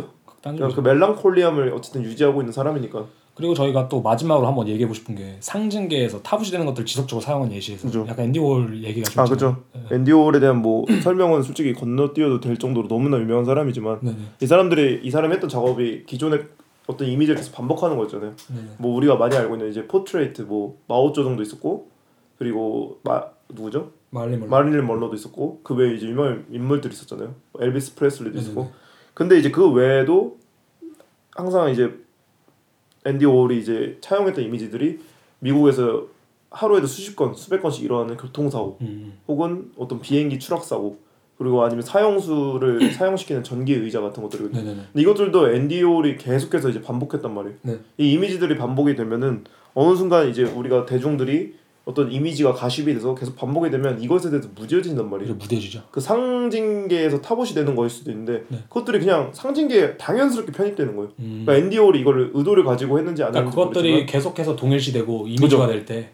그죠. 그냥 이미지로 남는 거예요. 음. 그러니까 이것이 사실 엄청난 비극적인 사건인데 계속해서 반복되면 치료일 수도 있고 그냥 무뎌지는 거죠. 아 이거 음, 이래. 그죠. 그 실제로 앤디 워홀이 자기 얼굴에 대한 컴플렉스가 많았잖아요. 네, 네, 이거를 계속해서 말하고 다녔대. 안 얼- 나는 사람마다. 그러니까 외모에 대한. 예. 왜냐면은 자신이 이렇게 말을 해서 무뎌지게 만들면은 남들이 내 컴플렉스를 안 본다. 음. 나는 그냥 내 컴플렉스의 이미지에 동일시돼 버리는 거야. 그러니까 앤디 워홀만 남는 거죠 거기는. 좋은 전략일까요? 네. 약간 그런 오히려 반대일 것 같은데. 뭐 제가 예를 들면 지금 뭐 컴플렉스 같이 뭐 제가 여기 왕점이 있어요. 네. 이러면은 왕점만 보일 것 같은데. 앤디 워홀이. 싫어했던 게 그거였어. 음. 내가 왕점이 있어요를 말하기 전에 누군가 발견해서 너 왕점 있네? 아 먼저 그걸 싫어. 이걸 극도로 싫어했던 사람. 그러니까 방어 기제가 엄청나게 세서 음. 그리고 이제 앤디 워홀이 했던 딱 인터뷰가 딱 그 말이잖아요. 재밌네 이게. 신문 1면에 비행기 추락 사고 사진이 대문짝만하게 실렸다. 129명 사망. 아마 이때가 시작이 싶다. 나는 마릴린 먼로도 그렸다. 마릴린 먼로도 비극적인 죽음에 음, 아 그죠 그죠. 내가 하는 것들은 전부 죽음과 관련이 있다는 사실을 깨달았다. 크리스마스, 노동조설, 휴일 등 아무 때나 라디오를 틀면 이런 뉴스가 흘러나온다. 교통사고 사망자가 400만 명에 이를 것으로 전망됩니다. 죽음과 사고 시리즈는 그렇게 시작됐다. 그런데 이런 끔찍한 사진들을 계속 보다 보면 나중에는 아무런 느낌도 들지 않는다. 확실히 그래서 이런 뭐랄까 죽음이라든지 사회에서 타부시 되는 그런 요소들이 뭐랄까 뭐 이미지로 등장하는 것에 어떤 의미가 있을 것 같긴 해요. 그러니까 음. 저가 그래서 이거랑 연관돼서 마지막으로 진짜 마지막으로 하고 싶은 얘기가 진짜 진짜 마지막으로 하고 싶은 얘기가 네. 마술 마술적 사실주의라는 어 사조예요. 네. 그러니까 마술적 사실 사실주의는 보통 이제 라틴 아메리카 문학에 되게 관련이 깊게 돼 있는 건데 네. 이제 뭐 매튜 스트레처는 마술적 사실주의를 믿을 수 없는 사건이 너무나 상세히 묘사되어 있어서 현실적인 배경에 공격받는 것을 정의했다. 뭐 프란츠 로란 사람이 먼저 그걸 썼다고 하는데 이게 중요한 건 아니고 중요한 건 뭐냐면은 그 그런 거예요. 예를 들자면은 뱀파이어 물이 있다고 쳤을 때 네. 뱀파이어 영화가 있어요. 근데 뱀파이어 영화에서 사람들이 뱀파이어를 되게 무서워하고 이게 뭐야라고 생각을 하면은 그거는 마술적 사실주의가 아니에요. 뱀파이어가 일상에 존재하는데 아무렇지도 않게 모두가 일상생활을 하고 있으면 되게 기괴하잖아요. 네. 그게 마술적 사실주의거든요. 네. 그러니까 이게 어디서 왜 이게 왜 라틴 아메리카에서 나왔냐면은 보르헤스라는 이제 뭐랄까 이 마술적 사실주의의 선구자가 이런 말을 했어요. 무슨 말했냐면은 서구인에게 세계는 제대로 작동하는 코스모스이지만 음. 아르헨티나에게는 혼돈이다. 음. 그러니까 그 말을 약간 바꿔서 말하면 뭐가 되냐면은 상징계에서 세계는 제대로 작동하는 코스모이지만 음. 코스모스이지만 실제계에서 세계는 혼돈이다. 음. 아니, 뭐 아니면 이게 상상계에서 세계는 혼돈이다 이런 식으로 볼 수 있겠죠. 그죠. 그러니까 이런 식으로 뭐랄까 어떤 우리가 구조적으로 언어 기반적으로 생각하는 그 시- 세계는 대단히 뭐랄까 정리가 돼 있지만 그죠. 분명히 우리의 세계는 이 상상계적인 영역이 점점 침범하고 있는 시- 시대라는 거죠. 사실 음. 특히 아르헨티나 경- 같은 경우에서는 그죠. 그러니까 뭐 지금 같은 경우는 베네수엘라는 뭐 휴지 한 가격이 몇백만 원이다. 예. 뭐 이런 식은 이것도 되게 근데 그, 그죠. 거기 가면 진짜 말도 안 되는 것들이 일상적으로 일어나고 있거든요. 거기에서 아마 충격을 받을 법한 모습들이 예를 들면 돈이 진짜 휴지 조각 돼서 이것들 우리가 가지고 있던 상징계의 파괴잖아요. 그렇죠. 그 사람들한테는 내 반대로 그게 또 지금 상징계일 수도 있고 그죠. 그게 현실이니까. 그래서 뭐 이런 식으로 봤을 때 진짜 요즘 시대의 이 성향을 잘 설명해 주는 것 같아요. 그러니까, 앤, 그러니까 앤디 워홀도 이 교통사고 사망자가 400만 명 이른다 이거를 계속 보면 너무 무뎌진다고 하잖아요. 네. 그러니까 이게 정확히 어떤 사건들이 혼돈이라고 불릴 수 있는 사건들이 너무 무뎌져 버리는 일상이 돼버린. 일상이 돼버리는 사람들이 아무렇지도 않는. 그러니까 버니 로스도 되게 비슷한 맥락인 게 뭐냐면은 이 인터넷 문화를 갖다 쓰는 이유가 저 생각은 그거 같아요. 분명히 사회 한 측면에서 이런 어, 미학들이 계속 탄생하고 네. 이미지들이 탄생하고 뭐 담론들이 탄생하고 있는데 상징계 영역에서는 그것을 아직도 배척하고 있어. 음. 근데 시- 근데 저희가 말한 게 그거잖아요. 인- 연예인들이 악플을 악플을 받아서 이렇게 자살을 하기도 하고 네. 뭐 인터넷을 통해서 되게 극단적인 사건들이 많이 네, 일어나는데 네, 네. 실제로 인터넷에서 뭐 막 누군가 다 욕을 하고 이러면 그 사람이 아마 성장 배경에도. 엄청나게 그죠. 영향을 받을 거고 이 상상계 영역이라고 보일 수 있는 인터넷 커뮤니티가 분명히 상징계 그죠. 영역을 침입하고 있고 현실 영역을 침입하는데 정말 우리의 일상적인 예로 게임하다 지면 열받아서 주먹 내려치고 그러잖아요. 모기도 부시잖아요. 네. 근데 왜 화를 내는가? 저것은 상상계인데. 그 있잖아요 이 뉴스에서도 되게 유명한 거. 저가 전기를 한번 아, 내려보겠습니다. 뭐 PC방 불 끄고 폭력성을 시험한다고. 그죠. 근데 그런 것들이 너무나 당연한 시대고 그런 것들이 대단히 타당한 시대인데 그래서 실제로 이것이 저희가 마지막으로 쟁점적으로 약간 얘기를 해보는 좋을 것 같은 주제인 것 같아요. 음. 상상계와 상징계, 인터넷과 현실. 음. 그러니까 그것의 범주라고 할까? 음. 그것이 나- 방향성 어떻게 될까 앞으로? 음. 그죠. 이게 진짜 궁금한 테마인데 왜냐면은 저희 세대가 비단 따지고 보면은 인터넷과 이제 아날로그의 종말과 함께 디지털 문화가 본격적으로 도입된 세대잖아요. 그죠. 그러니까 우리보다 조금 더 늦은 10년, 20년 늦은 세대는 인터넷이라는 게 이미 녹아든 세대예요. 그러니까 침범을 하던 밀물 썰물이죠. 재밌는 그것이 게 이미 끝나온 상태고. 그 저희보다 한 10년, 20년 늦은 사람들은 네. 스마트폰이 있었을 걸요 태어났을 때부터 거의. 그죠, 그죠. 제가 한번 놀랬던 게 그거잖아요. 네. 제가 어린아이 조카를 봤는데 가르쳐 주지도 않았는데 손가락을 해서 줌을 할 줄 안다니까요. 아 그냥 DNA처럼 거의 네, DNA처럼. 타고났구나. 그러니까 이것들이 이미 상상계가 사실 이 행동은 상상계에 대한 행동이잖아요. 내가 음. 앞에 있는 것에 대한 그 상상계를 직접적으로 터치하는 내용이거든요. 음. 이것들이 이미 당연시된 상태에서 음. 저희는 그것들을 충돌을 겪은 유일한 세대라고 볼 수 있단 말이에요. 그렇죠. 그걸 버니로스는 딱 그 세대고 네. 저는 이제 그래서 재밌는 게 버니로스가 이 간극을 보여줄 수 있는 작업들을 할 수 있는 게 그러니까 이 충돌을 보여줄 수 있는 게 이 세대라서 그런 것 같아요. 음. 제가 궁금한 거는 이 세대들이 지나고 나서 음, 음, 음. 이게 약간의 과도기라고 볼 수도 있거든요.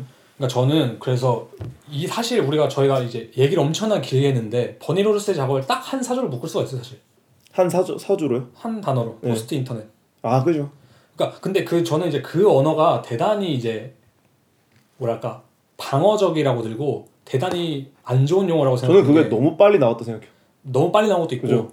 그러니까 이게 왜 안 좋은 용어라고 생각하냐면 저는 포스트 인터넷이라고 퉁쳐버릴 수 있는 게 너무 많은데 그죠 그죠 그죠. 근데 그 퉁쳐버리는 것 속에서 잃어버린 디테일이 너무 많아요. 그죠. 그러니까 근데 그 잃어버린 디테일이 뭐냐면은 그러니까 예를 들면 이 포스트 인터 그 포스트 인터넷이라고 하는 그 비판할 때 약간 그런 뉘앙스 하잖아요. 에뭐 그냥 포스트 인터넷 작업이네. 음. 라고 하는 게 뭐냐면은 정말 상징계적인 입장에서 그걸 말하는 거예요.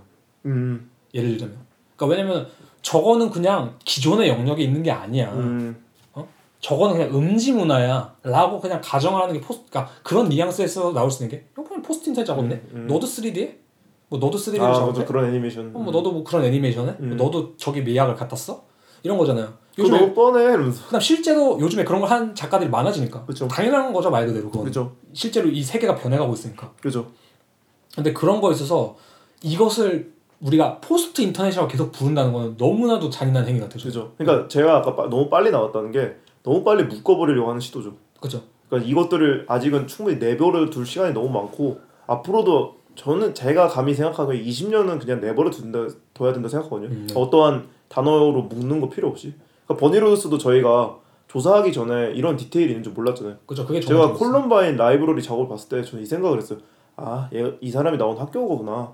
아, 이 사람은 정말 그 감정적인 것에 치중해서 하는 사람이구나. 어. 정말 일기장 같은 작업을 한 사람이구나 했는데 이번에 조사를 하고 좀 뭐 오편 씨가 뭐 나온 말한 이론들을 생각해보고 하니까 아 이 사람들이 생각보다 디테일하게 건드릴 수 있는 요소가 되게 많구나. 그쵸. 그래서 이게 비단 일기장 작업인 줄 알았는데 그렇지 않고 더 사랑받을 수 있는 이유가 보편적으로 우리가 지금 경험하고 있는 무언가를 이 건드리고 있구나. 건드리고 네. 있구나. 컨템포러리구나. 컨템포러리 네. 뭔가를 건드리는 것.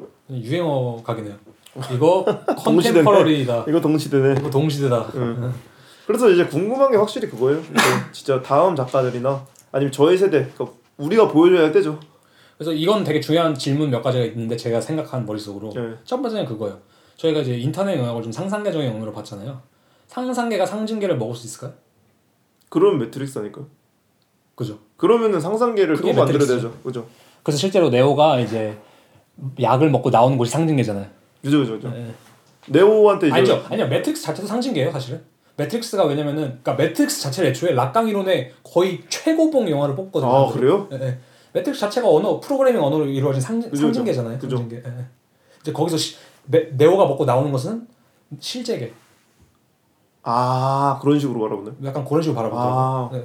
근데 아무튼 그래서 제가 궁금한 게 그냥 그렇게 될까라는 생각보다 오히려 저는 요즘에 그런 시도도 많잖아요. 그래서 뭐 악플 아까 얘기도 했고 뭐 여러 가지 뭐 디베 예, 예. 아니면 뭐 약간 포르노 revenge 포르노 뭐 이런 것도 관련해서 점점 법률 규제들이 세지잖아요. 네. 뭐 알페스 이런 것도 요즘에 화제가 되고 뭐 네. 소라넷도 옛날에 그런 거 있었고 예. 그런 거 봤을 때 점점 이제 상징계 그러니까 아버지의 이름이 그러니까 규칙과 금지의 이름이 점점 다시 이제 옛날에는 오이디푸스 컴플렉스였다면 이제는 인터넷의 개념으로 점점 아버지가 오고 있거든요. 아빠 음. 아빠 집 간다. 약간 전화 온 거죠 아빠한테. 아빠 차 탔다. 아빠 찾았다 아빠 일 네. 끝났다. 그거 네. 갈게 하고 네. 있으면 이제 불안에 끌고 있는 거지. 네. 자식은 거기서. 근데 그게 웃긴 게 인터넷이 발달하면 발달할수록 그런 아버지를 피하려는 움직임도 그쵸, 비트코인도 더, 더 똑똑해져요. 그러니까 비트코인도 사실 그런 거잖아요. 네, 추적이 불가능하고 아직도 디웹 당연히 활성화되어 있고 활성이 다 했고 그 유명한 맞아요. 짤 있잖아요. 빙하기 표시한 거. 요즘에 VPN 뭐 이런 것도 있고 그죠. VPN도 많이 쓰고. 자신의 이제 IP 인터넷에 있는 자신의 그걸 좀 더 maniac하게 가 maniac하게 가면 익스플로러를 벗어난 리눅스라고 해가지고 맞아요. 직접 홈페이지 서버를 만들어서 거기서 음. 정말 진짜 더 아지트스러운 컴퓨터를 만들잖아요. 그러니까 이게 참 재밌는 구도 같아요. 참 결국 추격이네요 또. 추격전인 거죠. 네, 추격전이고 아빠와 그 자식의 무한한 추격전. 아빠와 아들 막 이런 느낌. 아, 그렇죠. 거기서 이제 미술관은 망원경으로 지켜보다가 어 약간 군침이 땡긴다면 쏙 빼오고. 그리고 또 하나 질문이 그거예요. 이 시대 작가는 그럼 디지털을 다뤄야 할까? 음 왜냐면은 저희가 분명히 현실이 엄청난 영향을 받고 있다고 말을 했는데 저는 그게 아까 제가 딱 말했던 그거에 개인적으로 답이 있다고 생각해요. 이거를 일부러 피할 필요도 없고 일부러 차용할 필요도 자연스럽게. 없다. 좀 자연스럽게. 그게 약간 버니 로저스의 전략 전략이라면 방식이죠. 그죠. 그러니까 제가 볼 때 버니 로저스는 저는 좀 대놓고 하는 방식인 것 같기도 하고. 아, 대놓고 근데 저는 버니 로저스가 이 작업을 하는 방식이 그냥 뭐랄까 이 논리적으로 나온 방식이 아니라 생각해요. 왜냐면은 음. 이 드라마 작가든 아니면 어떤 작가들이든 어떤 극에 다른 사람들은 이걸 공부하지 않아 통찰력이 분명히 있거든요. 음. 현실에 대한. 음 근데 버니 로저스는 분명 그런 통찰력이 좀 있는 사람이고 그다음 그게 natural born이에요. 그죠. 그냥 born to be 스타예요 이 사람은. 그러니까 born to be 이걸 하기 위해서. 네. 왜냐면은 사실 그렇잖아요. 이게 이게 나의 노동이 돼 버리면은 그러니까 상상계가 나의 노동이 돼 버리면은 그건 상상계가 아니에요. 그죠. 그거는 상징계지. 그죠. 근데 상상계가 그냥 진짜 나의 관점에서 무한히 즐거움만을 가져다 주는 그런 완전한 이상형이라면은 그죠. 버니로스처럼 끊임없이 작업을 할 수가 있어요. 덕후 기질 있어야죠. 그러니까 이 버니로스가 진짜 다작을 하고 끊임없이 작업을 뽑아낼 수 있는 이유가 얘는 그냥 자기 말대로 진짜 이렇게 생각을 한 음, 사람이에요. 음. 그러니까 이게 그냥 인터넷에 있는 문화를 언제 이게 고갈이 될까 이, 이런 맥락이 아니라 음. 버니 로저스는 아마 끝없이 몰입 상태인 거죠 지금 그죠? flow 상태. 동일화 시킬 수 있는 그걸 찾아낼 수 있을 거예요. 옛날 요즘에 그렇잖아요. 요즘 인터넷에서 뭐 하나 밈 짤 같은 게그 옛날 관짝 그것도 음, 음. 몇만 개, 몇 천만 개그막 관련 이미지들이 거예요. 생성이 되는데 근데 또 휘발해 버렸잖아요. 휘발하는 건데 그거는 이제 뭐랄까 다른 뭐, 뭐 다른 걸로 가는 거죠 그냥 계속. 음. 음. 제가 볼 때는 그것이 만약에 세상에 관짝 으로만 관짝 소년단 그걸로만 밈을 있다면 평생 갈 거예요 아마. 아 그죠? 그렇게 되면 만약에 지금 태양을 그린 사람이 아직도 있는데 네, 그죠. 그죠. 그래가지고 뭐 버니 로저스에 대한 평가를 하자면은 저는 그래서 되게 natural born이라는 생각이 들어요. 음. 그러니까 제가 이런 식으로 분석했고 뭐 저도 괜찮은 분석 같아요 제가 볼 때. 뭐 음. 어느 정도 좀 타당한 분석 같긴 한데 그렇다고 해서 버니 로저스가 뭐 대충 이런 이론은 알겠죠. 그죠? 라캉 이런 거 안 들어봤을 수는 없으니까 저희가 그런 작업을 하는데 인터넷 문화에 대해서도 그럼에도 불구하고 그냥 직관적으로 작업을 한 거. 약간 이런 거에 입각해서 작업했다기보다는 진짜 그 네오펫에 대한 첫 번째 경험 그쵸. 그걸 그러니까 저희가 아담 린더가 전문적으로 교육을 받은 댄서라고 했잖아요. 네 그러니까 얘는 전문적으로 바- 교육을 받은 오타쿠인 거예요. 그죠 그죠 그죠 네. 자기가 진짜 그 네오펫에서 경험을 하고 그거 이제 커뮤니티의 작업 엘리트 코스를 밟은 그 거지. 느낌을 그죠 정식 덕후 그그 우리나라로 치면은 버디버디로 입문을 해서 싸이월드를 그쵸, 그쵸, 하다가 뭐 페이스북을 하다가 그죠. 뭐, 뭐, 뭘 하다 이런 것처럼 SNS에 정석이 있다면 이 그죠. 사람은 그런 식의 정석을 아직도 밟은 하고 있는 거죠 네, 네. 지금도 하고 실제로 그 Cunny Poem이란 사이트에 아직도 그 Cunny, 자기 Cunny 시가. 예, 시가 올라오고 있죠 맞아. 그런 것들 보면은 이제 참 그리고 그때 어제 약간 지적해 주신 분이 저는 되게 흥미롭더라고요. 그 아시는 분이 뭐 그런 식으로 버니 로저스 평가했다고 했, 했다고 했잖아요. 아 뭐라고 했죠? 정확히? 결국에는 이제 버니 로저스가 이런 식으로 소비될 수 있는 것도 음. 이 여자가 매력적인 백인 여자라 가능한 것이지 않을까 음. 근데 그것도 솔직히 저는 일리가 있다고 생각해요 더 하나 추가해야죠. 미국의 미국 출신의 아 그죠 매력적인 미국 그죠 미국이 중요하죠 미국 출신의 매력적인 그죠. 백인 여성이 유럽에서 활동하는 것만큼 그죠 매력적인 거 없죠 사실. 미국 음. 저희가 그때 한번 어제 잠깐 얘기했을 때 그거잖아요 미국 문화라는 게 범 문화예요 이제 그래서 범 미, 문화적이고 미, 세계 경찰이잖아요 미국이. 이 인터넷 문화랑 합쳐져서 퍼지는 속도 너무 빨라서 만약에 한국에 있는 조금 더 한국스러운 매니악스러운 주제를 가지고 이런 식으로 했다면 이게 아마 이런 식으로까지 더 파급력이 있었을까라는 건 질문이 들죠. 아 저는 그래서 최근에 약간 충격받았던 것 중 하나가 축구가 진짜 전 세계적인 스포츠잖아요. 네, 그래서 뭐 크리스티아노 호날두, 뭐 메시, 뭐 이런 유명한 선수들 있잖아요. 네. 근데 그런 선수의 연봉보다 미국의 농구 선수나 미식 축구 선수나 어휴, 야구. 선수들의 연봉이 더 많대요. 그죠. 근데 난 그걸 인지 못하고 있었거든요. 저는. 네. 근데 그걸 보니까 아 미국의 자본이 진짜 다르구나. 엄청 그 생각이 들더라고요. 그죠. 음. 중국과 미국 지금 이 두 자본 음. 아직도 근데 중국은 좀 maniac한 게 있잖아요. 자기들끼리 그게 세고 그렇죠. 미국은 진짜 약간 범 standard. 맞아요. 영어도 약간 standard 언어잖아요. 그쵸, 영어가 이제 국제어죠. 국제어니까. 국제어니까 그런 걸 치면 참 버니 로저스도 운이 좋기도 하고 달러가 타이밍도. 좋고 그렇죠. 버니 로저스가 확실히 그래서 근데 맞아요. 그래서 그래서 저는 natural born이라고 생각해요. 음, 정말 잘 타고난 사람이고. 음. 음. 저는 이제 그냥 조금 부정적인 입장에서 궁금한 거지. 만약에 이 여자가 이런 식으로 소비된다면 어떻게 될까라는 궁금한 거죠. 그리고 또 반- 반대로 가정을 다르게 한다면 만약에 이 사람이 그렇게 시- 외모적으로 외형적으로 외형적이지 않은 동양인 여자였다거나 뭐 음. 아프리카계 여자였다거나 뭐 그랬었다 그런데 이런 작업을 했다라면은 어떻게 됐을까? 그죠. 있죠. 생각도 들고. 그죠. 근데 물론 본인이 그... 리고 알아요. 본인이 좀 되게 그, 네, 그런 그 남자라고 뭐라고 하죠? white 뭐라고 하죠? white 월 에? 남자 그 백인 남자 신사를 또 표현하는 게 있잖아요. 젠틀맨? 아니면 white 어쩌고 모르겠네. 그것도 이제 굉장히 그 우리가 알고 있던 문화에서 되게 상위를 차지하는 사람들 있잖아요. White privilege? 예, 그런 느낌으로. 상- 그러니까 백인 privilege. 예, 예. 맞죠 그런 게 있고 그리고 또 하나 들었던 생각이 뭐냐면은 그러니까 이걸 자신이 안다고 말했잖아요. 그래서 알리 러시안 했을 때 기분 좋아한다 했잖아요. 네. 그러니까 기분 좋다기보다 그 통달했다는 느낌? 거기서 딱 나오는 거죠. 자신이 무엇을 하고 있는지 정확히 아는. 그죠, 그죠. 예, 내가 어디에서 내 매력을 발산할 수 예, 있는지, 그걸 정확히 내가. 뭘 다뤄야 할지 딱 하는 것들. 근데 그것도 어떻게 보면 엄청 상상계에서 그 시간의 상 그러니까 손오공처럼 시간의 방처럼 상상계에서 수련한 그 그죠. 내공일 수도 있죠. 그게 약간 그죠. 자신의 매력을 정확히 아는 거. 궁금해요. 다음 작업들. 그러니까 다음 바로 다음 작업보다 향후 10년 안에 맞아요. 그건 진짜 궁금한 그런 클리셰가 있거든요. 일찍 뜬 작가는 일찍 사라진다. 그렇죠. 늦게 뜬 작가는 뭐 그 사이에 열심히 또 수련을 해서 팍 뜨는 사람도 있겠지만 네. 그래서 이제 버니로스 지금 엄청 빨리 뜬 거잖아요. 이 나이에 진짜 이런 커리어는 가이 손, 손꼽을 정도예요 거의. 그렇죠. 손꼽을 정도. 거의 뭐 예술계 송유근? 송유근. 그죠 그 송유근 군은 지금 뭐 하고 계신지 잘 정도- 모르겠는데. 거의 그 정도 느낌으로 진짜 young- rising 스타잖아요. 완전 rising 스타. 그렇죠. 그래서 이제 궁금한 거죠. 지금 엄청나게 빨리 전시를 많이 하고 있는데 과연 이 끝에 뭐가 있을까? 만약에 그럼에도 10년 뒤에도 이 사람이 계속 늘 오오 하는 작업이 되면 와 이 사람은 마르지 않는 샘물 같은 사람이었구나. 그래서 예술계 이강인인데 그렇죠.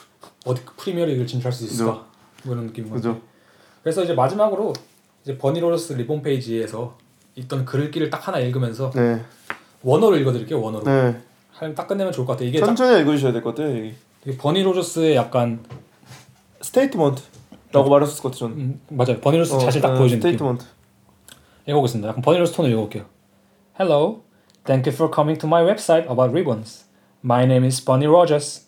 Online, I have been E EMR 006, EMR 007, EMR 008, Catgirl 1462, Catnip 4, Serenia, Beef Brennan, Muffy Summers, Bonnie Winterwolf, Bon Rogers, and the list goes on. I have to be online for a very long time. Why I can't even believe I am 21 years old.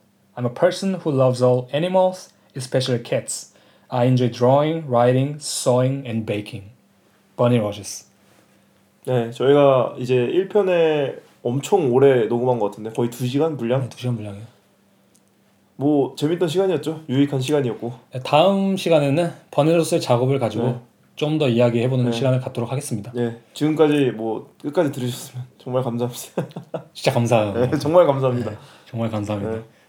모두 또 이제 한 2주 잘 보내고 계시면은 네, 저희가 또 새로운 에피소드 찾아뵙겠습니다. 네, 건강하시길 바랍니다. 네, 감사합니다. 네.